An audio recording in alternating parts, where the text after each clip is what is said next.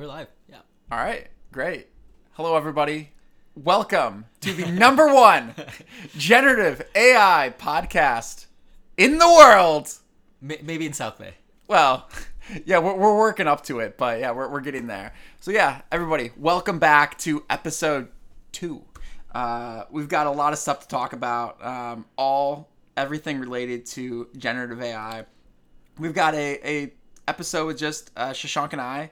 Uh, in the future, we plan on getting more people, but uh, for now, you're stuck with us. Uh, so you're gonna get some of our opinions on stuff. So, uh, Shashank, what's in your what's on your mind? Um, I, I have a couple things on my mind, uh, but before that, you know, we uh, did uh, a bio uh, on me, so I kind of wanted to briefly talk about you, uh, my co-host Mark Kuzmarski.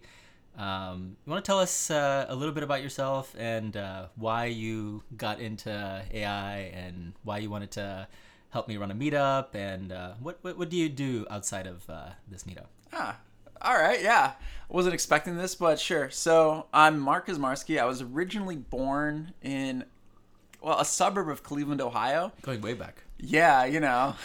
At first, I was I was born uh, to, to two parents. Uh, anyways, Yep. we'll, we'll we'll skip all that. Yada yada. I got a computer science degree. Nice. Um, and then uh, and then I ended up uh, moving to California after uh, college. Actually, it's somewhat funny story. I remember I originally accepted a job in Denver, Colorado. Uh, I actually really wanted to. Uh, live in Denver, uh, go skiing. I, I had an internship there over the summer, and I, I fell in love with the place. Uh, loved all the outdoor sports, and then I think I was like on my way uh, to orientation because the orientation was in the Bay Area, and they're like, um, "Yeah, Mark, first thing, first thing, we're gonna increase your salary." Uh, two thousand dollars. So Nice. that was that was exciting. Uh, but then I didn't realize that um, the Bay Area is probably like You need double two- two double the price or, or something of uh, Colorado. So um, you know, I didn't know.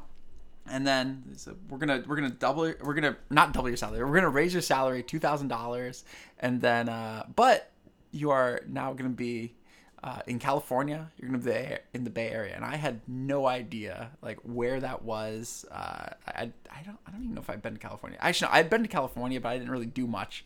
Um, you know, uh, I just I think went on like a little trip or something when I was uh, a student, and then after that, I moved to uh, California. Um, worked uh, doing some uh, biomedical uh, consulting uh, there.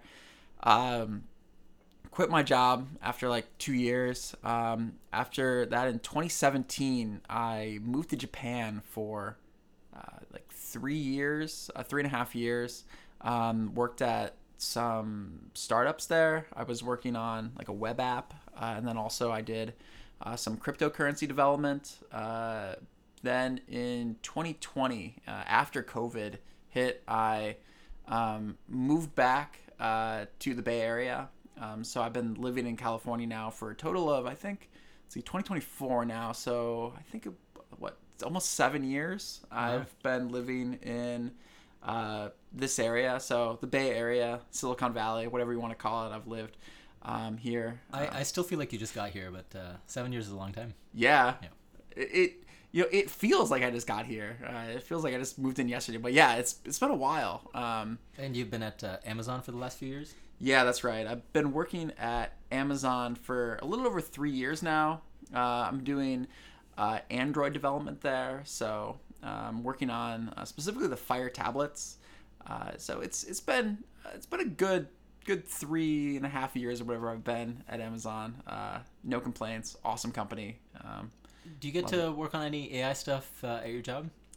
Uh, not a lot. Um, a lot of that is handled by a different team. I mostly do OS development, uh, so mostly like Android stuff. Um, I touch Alexa a little bit, uh, although um, I don't really get to touch a lot of the AI part. More just kind of build some of the front ends and whatnot. But uh, yeah, unfortunately, not a ton of AI stuff that I get to work on. But you could call me more of a an AI enthusiast. Uh, so I play a lot of it in my free time. But yeah, at work I don't do a lot of uh, AI development. Nice. Um, so speaking of uh, side projects and uh, tinkering and uh, being an enthusiast, how do you like uh, keep up with this space? Like, there's there's so much noise and there's always something new every week. Um, I, I, think the whole world kind of uh, was shook when ChatGPT first came out, and that was the big development. Uh, but since then, there's something like uh, every new company working on foundational models, uh, not to mention fine tune models uh, in different uh, verticals, different domains. Um, yeah, how, how do you how do you handle all that? Yeah, it's hard. I mean, I think I'm missing a lot of things, honestly, but there's a few sources that I really like. Um, honestly, I'd say the, the number one source right now that I get my information from is our meetup. That's um, true. yeah, uh, where people will come to me and say like, "Hey, Mark, like check out this cool thing." I love that. Um, and uh, I really like that. Um, like, I think that there aren't too many uh, events like in the world really where people are just gonna like t- show you all the cool stuff that they're working on. So I think that is the number one kind of filter for me. Uh, if somebody comes to me in person and shows me, I'm gonna definitely take a look.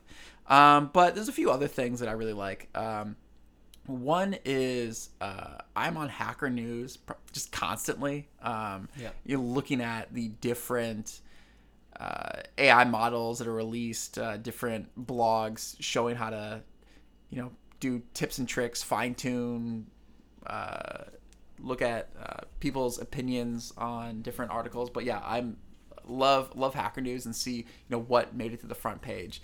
Another it's, thing it's that kind of funny that uh, yeah. uh, Sam Altman used to run Hacker uh, Y Combinator, and now he's working on OpenAI. Yeah, you know, full circle. That's true. That's true.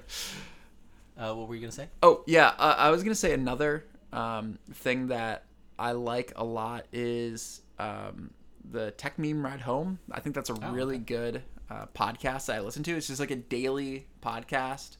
Um, I think it's like around you know 15 minutes or so, where they'll just talk about the tech news. It's more than just AI. It's kind of just all tech news, but I really uh, like that one a lot. They kind of condense it down for you, and they always are going to talk about something interesting. Um, talk about you know maybe for like a minute or two for each story. Just keep going through all the stories, and uh, you can always get like the daily uh, stuff there. I like that one quite a bit. Um, for longer form concept content, I really like uh, like the Twit network. Um, they're going to mm-hmm. talk a lot about.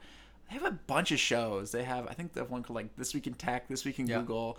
Um, I don't. Oh, This Week in Google. I didn't know that. Yeah, they have This Week in Google. I think, uh, like This Week in Microsoft or something, oh, okay. or maybe they have a bunch of stuff. Um, yeah, they call it Twig. I'm a big fan of that one. Yeah, they they were founded in uh, 2005.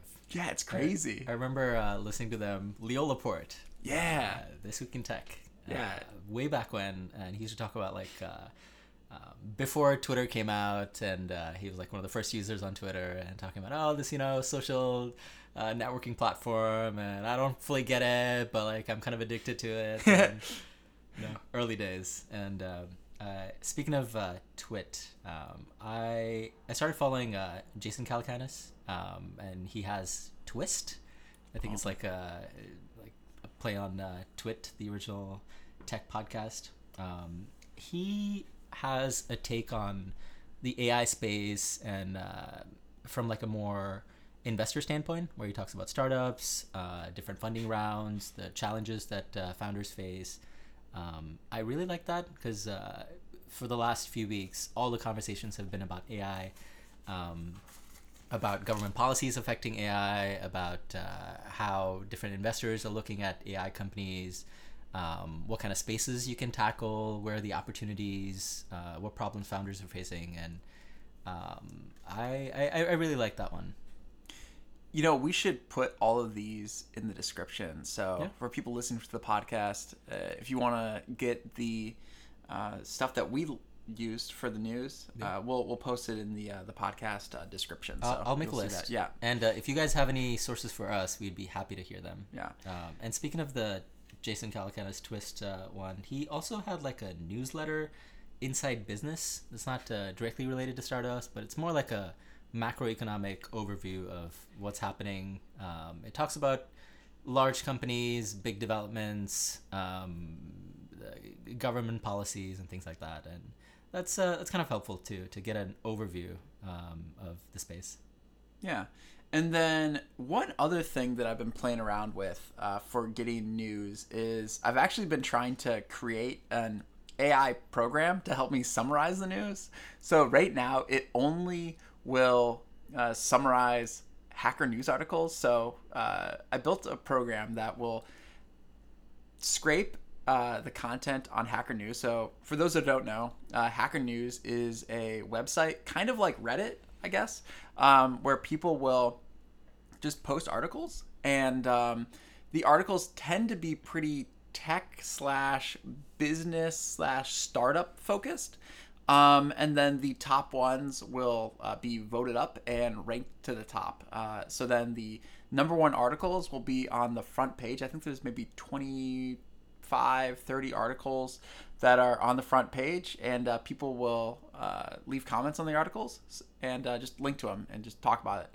So I built a, a web uh, a scraper tool that will scrape Hacker News once per day, and then it'll ask the AI. So I've been playing around with a couple models uh, for uh, you know which AI I'm using, but I'll have I have one from I, have been trying GPT four. I've been also trying a uh, Mistral. Uh, mm-hmm. So Mistral, if you uh, is a really cool open source competitor to uh, OpenAI. Does that run locally? It, you can, okay. you can, but I've been using their API. It's a lot cheaper than uh, GPT-4, uh, but you have to get a uh, invite uh, to use it. Although mm. when I applied, I got approved in like two days or something like that. Okay. So I think that they're churning through people pretty quickly, and uh, it seems pretty good. Uh, and does that have a web scraping ability too? Um, no, I scraped it in. Um, I used some uh, Python libraries to oh. uh, to pull the articles. I was just using like basic, you know, mm. regular uh, Web 1.0, Web 2.0 scraping. What? Come on, you didn't want to use an agent? I didn't. I just I, well, actually, you know, to be fair, I used GPT four to okay. to write the code to do the scraping. okay, there you go. So, uh, there we go. Anyways, uh, so I scraped it, and then I pulled each of the articles, and then I asked the AI, um, "Is this article based off of the title mm-hmm. uh, newsworthy?" Um, and I. Oh and then um, I said, if it is newsworthy, summarize it, and then uh, take all the summaries, convert that to a tra- podcast transcript. Mm-hmm. So it'll so summary. It'll take all the articles, uh, filter them down based on what it thinks is newsworthy. Um, What's its uh, uh, acceptance rate for newsworthy articles? Uh, you know, it's pretty high. Okay. So it, it's uh, it needs some fine tuning. Okay. Uh, I'm, I'm working on the actual article selection because some of them are a little uh, interesting. Let's okay. say what it what it'll pick.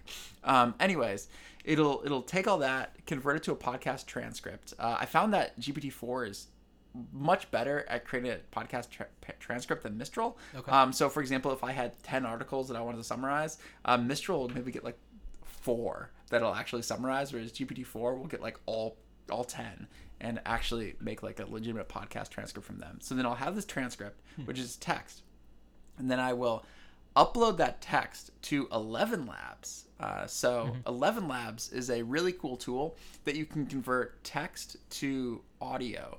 Um, so it'll make a, an MP3 file, I think, um, or some sort of audio uh, file. I don't remember the exact format, but um, then it will speak it supernaturally. And then I'll take that audio file and then I'll upload it to Podbean and then have a daily tech news podcast summarizing hacker news. Nice. So, yeah. I'll uh, uh I'm curious, have you tried uh OpenAI's text to speech cuz the demo from uh, their presentation was insanely good. No, I haven't. Uh, let me let me play a let me play a demo. I'm not sure if this is the latest one that they demoed, but let's have a listen. The sun rises in the east and sets in the west. This simple fact has been observed by humans for thousands of years. That's that's pretty good. Yeah, it's pretty good. Do they have different uh, voices? They do. In the heart of the city, there is a large park where people go to relax and enjoy nature. And oh. This, this, this is a different one. The train chugged along the tracks, carrying passengers to their destinations. This is like an audiobook uh, voice. I mean, that's pretty good. Yeah. I- I'll, I'll let you listen to this one uh, Okay. that I that I have. So here's today, uh, January 18th. I think it's the 18th. Yeah. Oh wait, actually, I have it at double speed. Let me let me slow it down real quick. Uh, I was listening to my podcast a little fast. Same. Hello and welcome to Tech Flash, the AI-powered podcast with all your latest tech news. It's pretty good. Whisper Speech, a new open source project So- developed by Collabora. Anyways, Nice. yeah, it's I don't know, it's not bad. Yeah, yeah. Um, I think Eleven Labs is is pretty good. Um, but yeah, it'll do that. I'm I'm still working on the content selection, um, but I want to uh, compile more articles. So and from different sources. So if you have any ideas of like how I can get the interesting articles, yeah. Interesting articles. Um, that seems like a subjective criteria. Um, maybe you could uh, compare different LLMs and see which, uh, whose selection process that you most like, and then just pick that one. Because I feel like uh, every LLM has some kind of a bias, and uh, you're just trying to figure out whose bias you're uh, you have an affinity towards. That's true. Yeah, or maybe I could like change some of the prompt uh, prompting because I found that something that I don't really want is a lot of I'll get a lot of um, like personal blogs where it'll talk about it where it's like somebody will say like oh like you know Python two versus Python three or something like that, and uh, I, I don't really want that kind of thing, but it'll summarize uh, some of these like esoteric programming uh, blog posts. What, what do you think is newsworthy, if you had to pick? Well, I think a couple things. One is I want to know what the big companies are doing. Um, so, for example, like if Google or A- Apple or uh, Amazon or something released a new product, I think that would be pretty newsworthy if it you know pertained. Actually, it doesn't need to pertain to AI. It could just be anything like that. Uh, also, if there was maybe some sort of uh, like breakthrough in uh, technology, maybe somebody figured out cold fusion or Yeah. something like that, right? I'd wanna I'd wanna know. So big breakthroughs in science, technology, Yeah. um, major releases from large uh, corporations. or a startup too. Uh, okay. I think that'd be okay as well, right? If they had like a new product, but like what I don't care about is like you know an API update in Rust, right? Like I don't think like Rust async is interesting. Mm-hmm. Actually, it is interesting. Let me take that back. But but but, but I think that um, the average person wouldn't understand it. Yeah, it's too specific. Yeah, so I want it to be something that I could, you know, tell any person off the street and they would understand. Not something like super super specific to some you know programming language. Like if Postgres uh, released a new feature, I don't care. You want uh, pop news for the lowest common denominator of a person. Uh, a little bit, a little bit more than that, but specific for tech. But Uh, yeah, tech, yeah. somewhat, a little bit. Um, yeah, you should uh, try playing around with the um, like the prompt to Yeah. see if you can codify uh, these preferences that you have. I feel like it can do a pretty good job. I think that's a that's a good idea. Um, cool. So, anyways, yeah, that's a long and windy way of uh, how I get the news. Um, anyways, Shashank, you were also mentioning that you saw uh, this like new GPT store. Oh, yeah, Uh, yeah. yeah. Can you tell me about? I don't. I I think I maybe played with it, but I don't really know much about it. Yeah, yeah. Um, so they announced this a while back. Um, so for those of you who don't know, uh, at demo day they said they were going to allow. Wait, What's a demo day? Um, this was I think uh, two months ago where they announced a bunch of new technologies. Uh, one of them was the text to speech um, API that I mentioned. Uh, it sounded really good in the demo. Uh, they talked about the vision for their company um, and where they're kind of headed, and uh, it was it was very general. Um, but the big news was the GPT store, where they're gonna allow people to build custom versions of ChatGPT by adding a prompt, um, a document um, to use as a knowledge base, and hook it up to any kind of API that they want using a thing called a, they, something they call actions.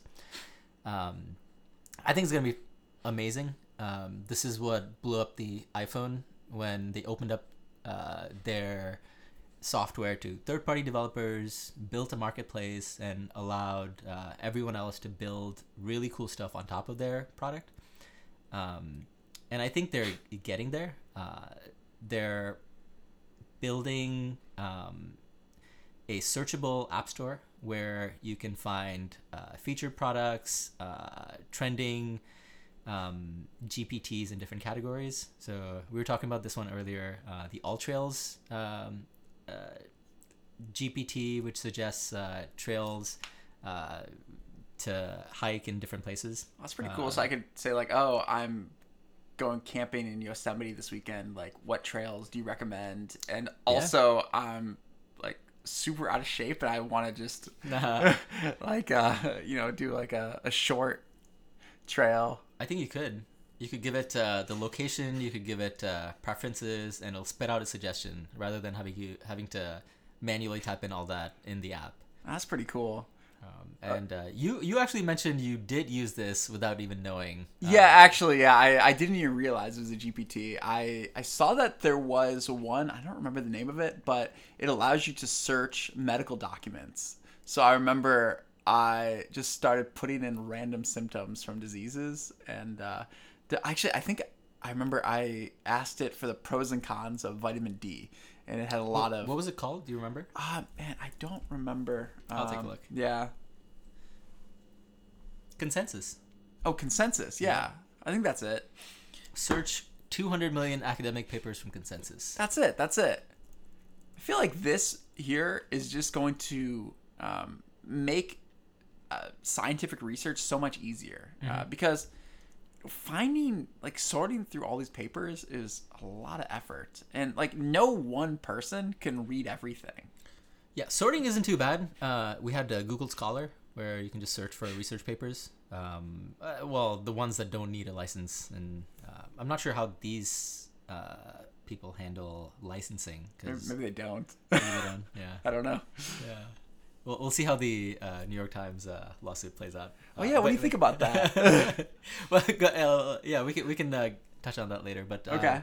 yeah, I think uh, the marketplace, the GPT store, is super interesting. What I'm excited for is when they open it up to have some kind of an authentication feature. Because right now you're just getting general information. Everyone is accessing the same version of consensus or all trails.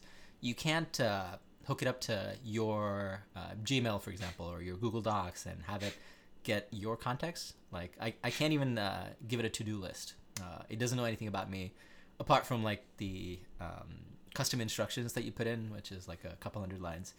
Um, once you get authentication, I feel like that'll open it up to um, long-term sustainable businesses that can offer value to customers. oh that's true Personalized. Yeah, hypothetically, if they had some sort of profile about you, they could know your likes and preferences. Yeah, yeah. So I could say like, "Hey, order me my uh, usual at my favorite restaurant," and uh, maybe it'll Hmm. get you the pineapple and pepperoni pizza at Domino's and have it delivered. Or it could tell tell you, oh, maybe you've been having that a lot. Maybe try, try, to, try to have a salad. That's true. that is true. Uh, it, it could know your. Uh, you, it could hook up with all your smart devices Yeah, that'd really potentially, cool. right? Like you know the smart trackers. Um, it could. Yeah, actually, I think that would work really good if it like hooked up maybe with your Apple Watch Mm-hmm. or uh, your Fitbit, whatever. Um, looked at your heart rate, uh, looked at the exercise details. Maybe Mm-hmm. you could even uh, hook up to your calendar and see how often you went to the gym, and uh, tell you to maybe work out a little, little harder, a little more. Hook it up to your uh, Strava app and use it as like a workout coach. Yeah, yeah, it could. I think there's a lot of stuff that you could do. Yeah, say get your regular. I don't know. Anyways, yeah, it's it's exciting. We live in amazing times. I feel like this is the thing that's so exciting is today is the worst this technology will ever be. it's only up from here. Um, well, there's uh, doomsday scenarios that a lot of people are concerned about, but you know, Uh, you it, know. It, the, the the technology will get more capable. Um, uh, another thing that I was uh, curious about is uh, their pricing model. So they haven't announced it. Um, no one knows uh, how they're gonna um, uh, like compensate developers for uh, all these custom GPTs, and uh, when you look at the other app stores, um, the Play Store, the iOS App Store, they have a what is it like a 70-30 split, where uh, creators get most of the revenue because the uh, traditional mobile app stores don't do that much work. They they give you a platform, uh, you know, which is uh, highly valuable, um, but the developer puts in most of the effort. Right. Here, um, it costs a lot of money to run the LLM, That's true. That and is true. Uh, right now you're not paying for any specific GPT. Um, I wonder if that'll change, but uh, right now the GPTs are, are available to you as part of the uh, ChatGPT Pro subscription. So I feel like um, it's gonna be tricky. I wonder. Uh, I wonder if it'll even be worthwhile to build like a GPT. You know, that's a good point because right now I'm sure. I, oh, I'm, I'm not sure, but I would be willing to bet that OpenAI might be losing uh, some money on running. so? uh, maybe on all these GPTs. Uh, I'm sure that uh, allowing the training and the inference uh, for all the users might be very expensive. I, I don't know how many people subscribe to uh, OpenAI. Um, Well, they do limit your usage per hour. so what do you think? Do you think they're do you think they're making money on this? I think they're making money on the inference. I don't think they're losing money on the inference. Um, whether or not they're uh, cash flow positive, that I have no idea. Okay. training, um, uh, yeah, that, that's a different question. Yeah. All right, that's fair. So I mean, to me, it's not clear if it's like super profitable, just because you're not paying for how much you're using each of these uh, models. I assume, right? If you're uh, if you have Unless you're a developer and you're using their API. that's true. That is true. You do have to pay for the API. Not to mention like uh, bigger enterprise deals that they have, which is also something they uh, demoed at the or they talked about briefly in their demo day. That's true. But I don't know, because I guess if you have the App Store, which is a 70 30 split, as you mentioned, Mm-hmm. but here OpenAI is doing the majority of the work, I would assume. Yeah. Where, um, so maybe they'll do like, like a 50 50 split or. I can see them um, changing the pricing model to buy subscriptions to specific uh, GPTs. Well, they could. Or maybe it'll be like YouTube, because doesn't YouTube do like, I don't think Oh, they yeah. publish that, but maybe it's like a 50 50. Because I think like, you Hmm. know, YouTube is extremely uh, expensive uh, for how much it costs to host all the videos. You think so? I think so, yeah. Okay. Because you know, you gotta you have to Probably see- an order of magnitude lower than running LLMs, though. may, maybe I'm not sure because the you have to duplicate. I assume the videos Mm-hmm. under uh, for a lot of different um, locales, right? So you're, you're gonna probably have like I'm assuming Google has server farms like all over the world that are duplicating the videos. Mm-hmm. Um, they need to be like available for everybody who's watching. Yep. Um, and I'm sure that is probably a se- semi easy problem for popular videos. Um, because a popular video they only need to watch or upload once and have lots of viewers. But for all of the Hmm. Long tail. smaller YouTube channels and all the long tail, I'm that you know have like 12 views. Uh, they still have to host that, and uh, that might be Hmm. um, expensive for all the availability. So I'm thinking that like for the long tail, YouTube has like a, a much more uh, difficult problem than where what OpenAI has, where they're just running the exact same model for Mm-hmm. all users. Mm-hmm. Um, so I That's don't know. point. Uh, and I think YouTube does like a 50-50 split, something like that, for the Okay. more con- popular content creators. What does that mean? 50 50 50 of what? The the advertising revenue. Oh, I see. Yeah. I, I was thinking about their uh, YouTube Premium subscription. I'm not No, sure. I don't think the- so. I, I think like for that is. I think they pay you based off of like how valuable your video is. So like if you are a, um, I think like I read it somewhere that if you are talking about something where advertisers really want to pay a lot of money for, I think the number one thing, if I remember correctly, was like mesothelioma, mesothelioma, because a lot of those uh, lawyers uh, make a bunch of money. uh, I don't know, suing somebody, people who have mesothelioma, uh, whatever.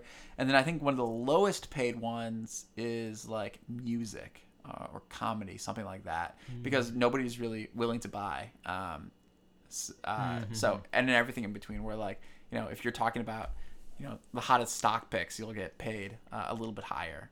Yeah, so this uh, website also does say that uh, it splits its YouTube Premium membership, uh, where Google gets 45 and creators get 55% of that. Oh, which is, okay. I assume split out, uh, among all the channels that uh, people watch. but only the big channels.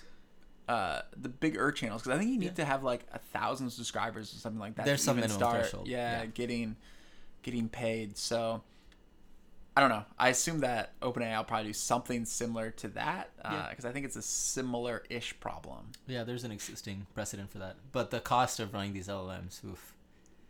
Um, oh, actually, uh, that's another thing they mentioned at uh, Demo Day. The GPT-4 Turbo is actually cheaper than GPT-4, which is kind of confusing. I'm not sure why they still offer GPT-4.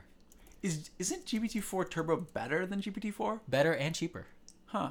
Actually, for my podcast, I was using GPT-4. Maybe that's why it was so expensive. I, I should change that.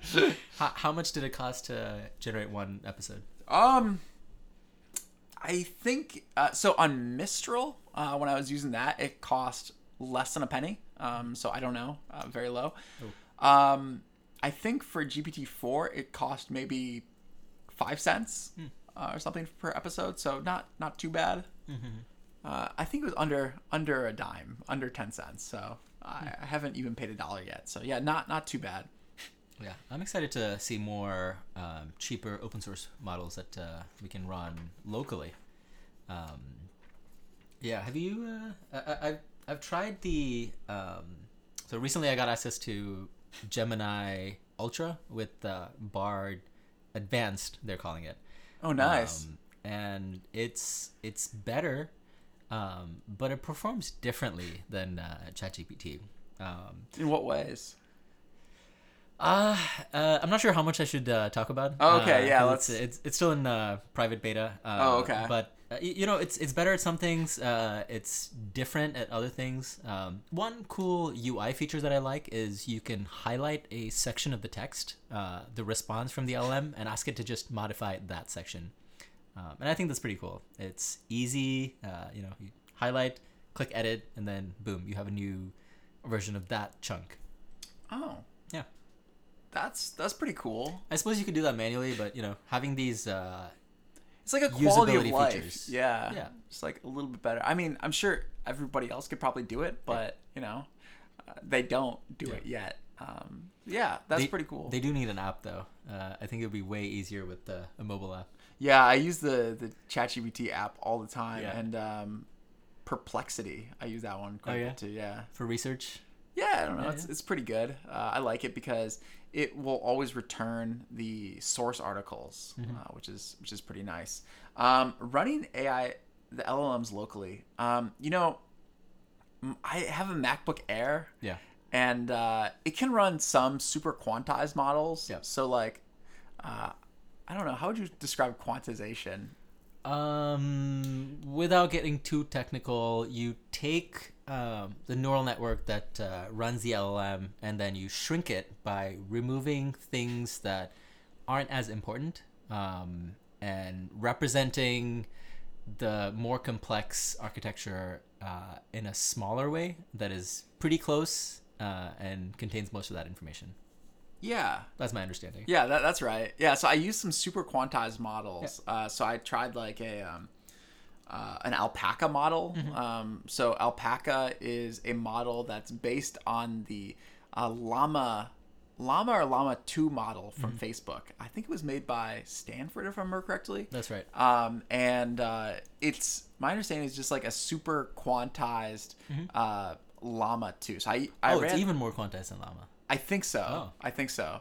Uh, I I might be missing some details there, but I think it was uh, originally trained on Llama and then quantized down uh, to make it run on uh, like all hardware. So I got that running on my MacBook Air, and it's pretty good for what it is. Um, I mean, it's, it's great to run on a MacBook Air. It has like you know some knowledge, but uh, it, it's nowhere near as good as something like ChatGPT. Um, it's, it's way worse uh, than that, but it's great for you know what it is. Um, But I don't know. I'm always connected to the internet, so I'm just and I subscribe to ChatGPT. I subscribe to Mistral. I subscribe to all these things. So it's like you know, if I can, like I'm gonna use the best one, right? Like I mean, this one's okay.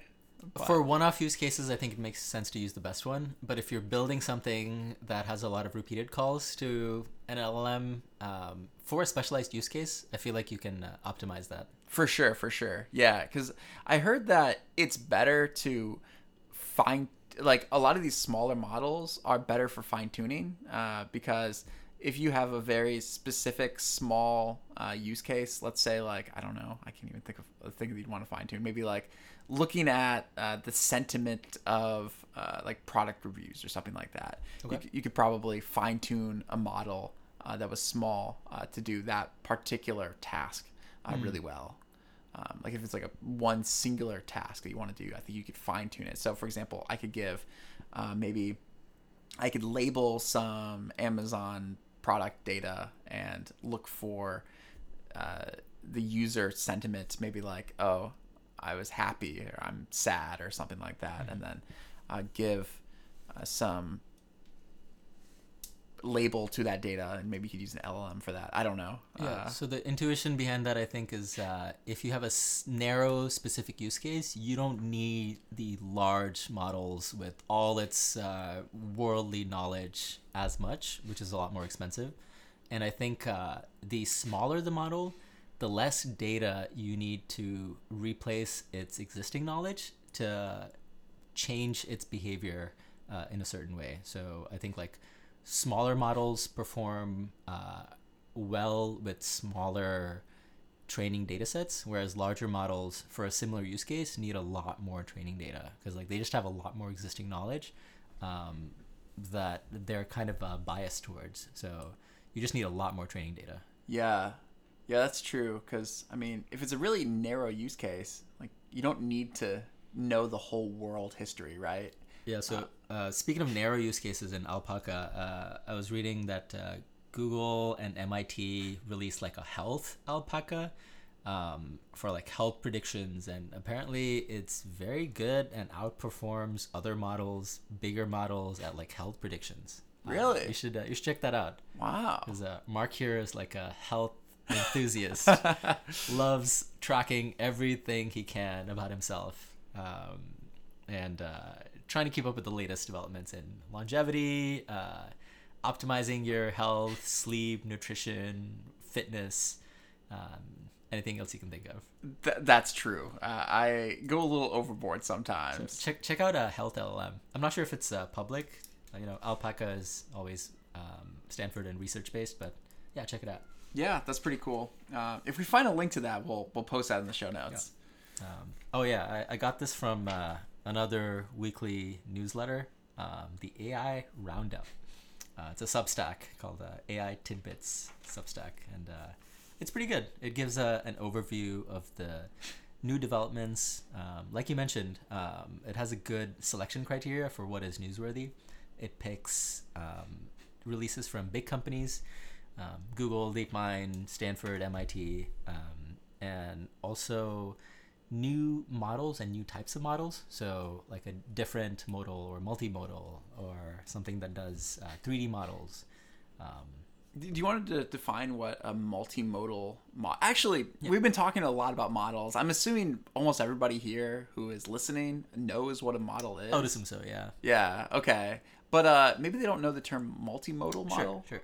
Um, so uh, it's the domain that this LLM operates in. So most of these uh, popular models that you've probably uh, used or are familiar with, ChatGPT, uh, Google's Bard, and whatnot, um, they're text-based models, or at least they used to be.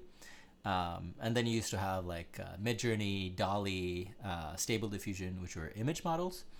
Um, and now you have models that can understand, generate, and interpret both text, image, and some of these can understand uh, and interact with videos too.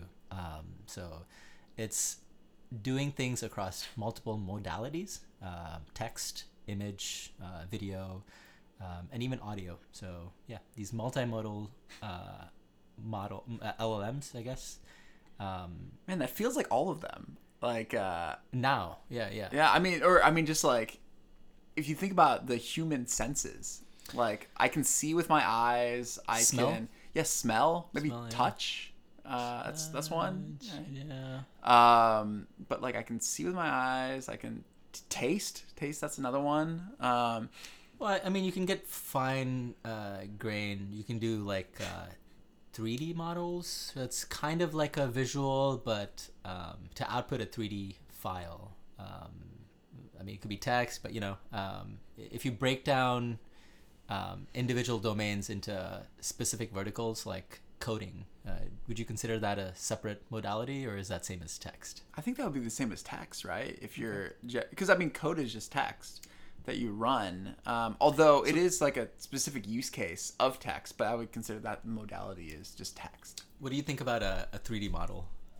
If it's broken down into like a file which contains, uh, I don't know. Uh, I'm actually n- I've never played around with the 3D model, so uh, I'm not sure what it contains. But um, I have used a 3D printer where it contains slices of the 3D space. So it's kind of like a bunch of images almost. yeah, exactly. Yeah, like a bunch of images. A bunch all, of 2D images sliced together. of different uh, widths. In a certain sense, that's what a video is too, right? Where it's just a like you know a bunch of images. Sequence of images? Yeah, a sequence of images all put together. So would you consider that a different modal? Video, yeah, I think so, and I think I would It's also different enough from yeah, I, images. and uh, 3D models. I would also consider that too because or different as well because you know you're dealing with another not domain but dimension in this case, Hmm. um, and I think that you know things being 3D um, would be in my mind a big enough of a, a difference compared to a actual like image even though they're I'm, I'm sure probably some of the algorithms are going to be related for what they'll use like between like images and and text and 3d models but to me it seems like they're going to be different enough I mean, I I don't know if you there's a limit on the number of modalities. I feel like you can represent data uh, in a lot of different ways, um, and just because it's a 2D image, um, I don't know if that's the same as uh, let's say an X-ray, for example. Um, would you consider uh, medical LLMs that can interpret X-rays, CT scans as image models? Yeah, I think so. think so? Well, because I I think at the end of the day, if you have an X-ray, you're not interpreting the X-ray directly, right? Because if you think about a human, right, like uh, an X-ray is going to happen. It's going to generate a image, and then a doctor is going to look at that image and interpret it. So Okay. in this case, I think you had an X-ray. Um, you wouldn't feed the X-ray directly into the model. You convert the X-ray of your, you know, broken bone to an image, and then you, uh, you know, feed that image into the model, and then ask it like, "Hey, like, what's wrong?" Um, what about uh, sound? Audio waves. Oh, that's definitely a different moment, Different model? for Okay. sure. Yeah, I think so. Um, unless you converted that sound to like text, but not all sound like can be directly converted to text. Mm-hmm. So, for example, um, if I had an alarm clock, how would I do that? I mean, should we have like some onomatopoeia, uh, which will say like you know like ring ring or like splat or something like that, Mm-hmm. which kind of, but like you know how you can do a bird sound or like you know somebody playing Mm. the trumpet. Like you can't convert that to text. Maybe you can convert it to musical notes, I guess, but it's not the same. I feel like you know something's lost there. Um, speaking of things that could be represented as text, uh, I think uh, I was reading um, uh, researchers were trying to represent uh, DNA as uh, a sequence of strings, which which is. I mean, it is right. I don't know what it is, uh, I but you could represent it that way. Sure, yeah. um, and it was it, I forget what the use case was. Um, um, so I guess if you break down um, a new concept into some other form, you could uh, basically generate everything with like a few modalities: text, audio, image, and video. Oh, that is a notification for our Gen AI meetup. Should we Ah. uh, wrap this up, Mark? Yeah, I think we should. I think we should. Uh, we gotta we gotta head out soon. Um, anyways, uh, thanks everybody for listening to us talk. Um, I'm glad you're able to uh, join us uh, for the number one generative AI podcast in the world. Well, someday. eh, you know, we'll get there. Uh, anyways, uh, I hope to see you again. Uh, we'll see you next week uh, or next time. Uh, we're not, we haven't figured out the exact schedule yet, but uh, yeah, we'll see you in the next one. Bye bye. Peace.